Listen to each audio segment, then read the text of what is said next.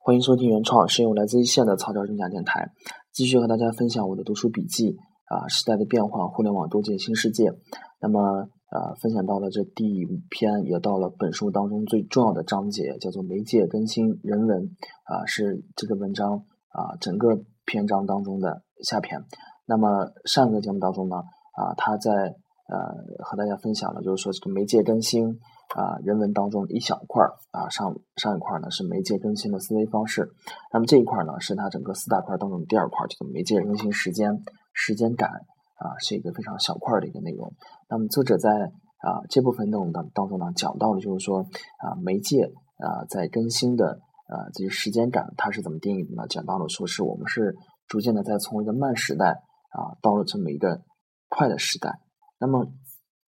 为什么要这样说呢？他们就说啊，我其实我们不仅仅是从这本书啊作者的这个论点出来以后，我们能感受到，在我们日常的生活当中呢，我们对这个的感触呢也是一直也是非常明显的。那我们现在呢是生活在一个快餐时代，那么在七八年前呢啊这个名词呢就出现了，就是我们啊现在在这个时代底下呢，什么东西快都是非常快的啊，信息流通的速度是非常快的，那么所有的技术呢工具呢都在追求快字。那么作者在本文当中呢，他是讲，他是这样说的，说是生活节奏越来越快，那么快餐文化盛行，那么数字化科技的快速发展啊，信息大爆炸，那这一切呢，使得我们由一个慢时代走到了一个快的时代。那么慢时代的时候呢，我们更多的时候呢，是具备的是文字时代下呢，遵循线性逻辑的一个理性思维啊。那么快时代呢，在我目前的这个快时代呢，我们更多的是具备在网络上。在网页当中呢，快速找到关注点，快速选择的直觉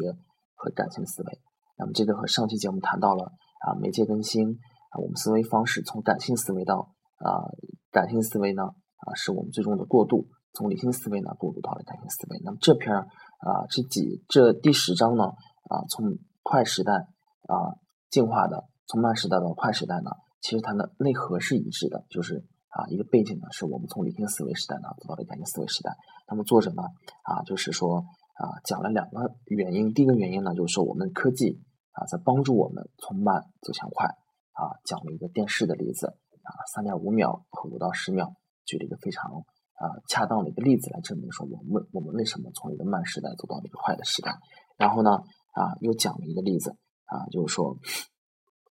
我们就是说。啊，搜索引擎对吧？以前我们是从海量的信息当中呢啊来寻找对于我们有益的、有利的。那么搜索引擎出现以后呢，技术的推动呢，让我们啊在获取知识的这个啊速度上、频率上啊更加的快捷了一些。第一个原因，第二个原因呢，就是说我们媒介呢啊在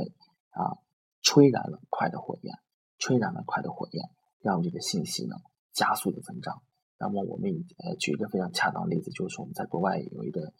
非常著名的网站，这个 YouTube，我们中国的优酷、优酷土豆就是在模仿它。那么，通过这种用户啊自助的上传内容呢，让我们的网站上的内容呢得到了一个啊爆炸性的一个增长。就是说，那么 UGC 啊，UGC 呢啊，就是说用户生产内容，那么通过这样的方式呢，用户把自己生活当中的工作当中的所见啊、所思所想都传到啊上头去，那么让这个啊。内容呢获得了一个爆炸性的增长，那么这个呢啊就是一个代表，那么类似这样的一个方式出来以后呢啊科学技术在推动，通过用户 UGC 这样的一个方式呢，让互联网上内容得到了一个爆炸性的增长，也助燃了我们快的火焰，助燃了一个快的火焰。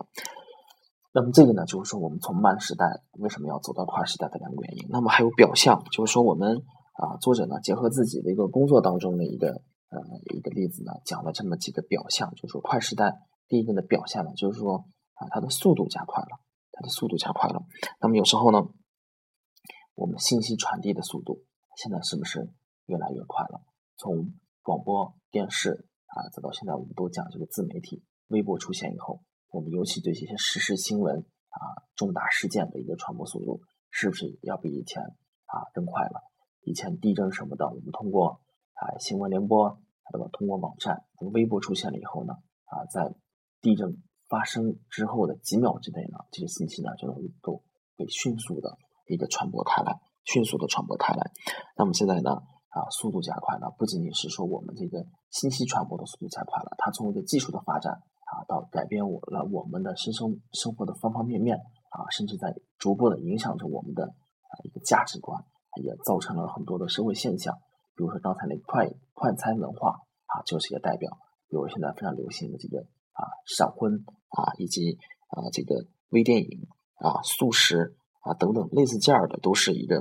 啊这个我们走向的一个快时代的一个表象。那么第二个表现呢是频率增高了，频率增高了。那么我发现呢啊这个我们以前呢，比如说一个公司呢上线一个商品呢，它是精雕细琢啊，可能是埋头苦干好几年以后，好长时间以后才推出的一款新品。嗯，互联网时代出来以后呢，尤其是啊以小米为代表的啊这种啊新时代下的这么一个商业模式呢，啊它提出了这么七字口诀里头就是快速啊快速换代，那么这个呢成因有好多，就是用户的需求呢，它其实是啊在不断的被挖掘出来，不断的被表现出来的呢。那么通过我们这种频率极高的这种换代呢，来不断的来推出啊这种适合用户的这种服务。以这个互联网的这种手机软件为代表，发现它在不断的更新。小米的这个呃 UI 对吧？啊米就是这它这个图形界面呢，它每周都做到了次更新，就是把你用户这个反馈的集合起来，根据不断出现的新需求、新问题，不断的做更新，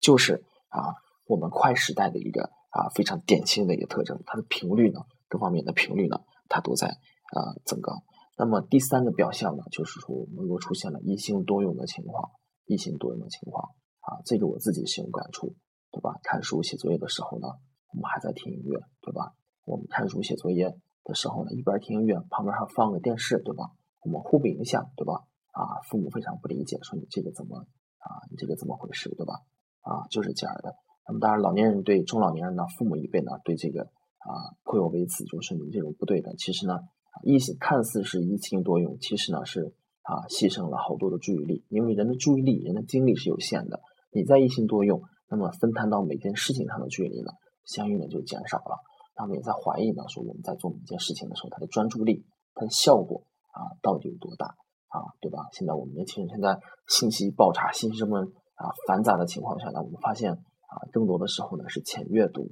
啊，一个感性阅读。那么真正的有营养的深度阅读呢，越来越少了。当然，这个是在。快时代底下的一个啊简单的一个小问题，那么这个呢就是媒介更新时间感从慢时代啊到了快时代啊到的这么一个全部的内容第十章。那么在下个节目当中呢，我将和大家分享媒介更新空间感从科层时代到扁平时代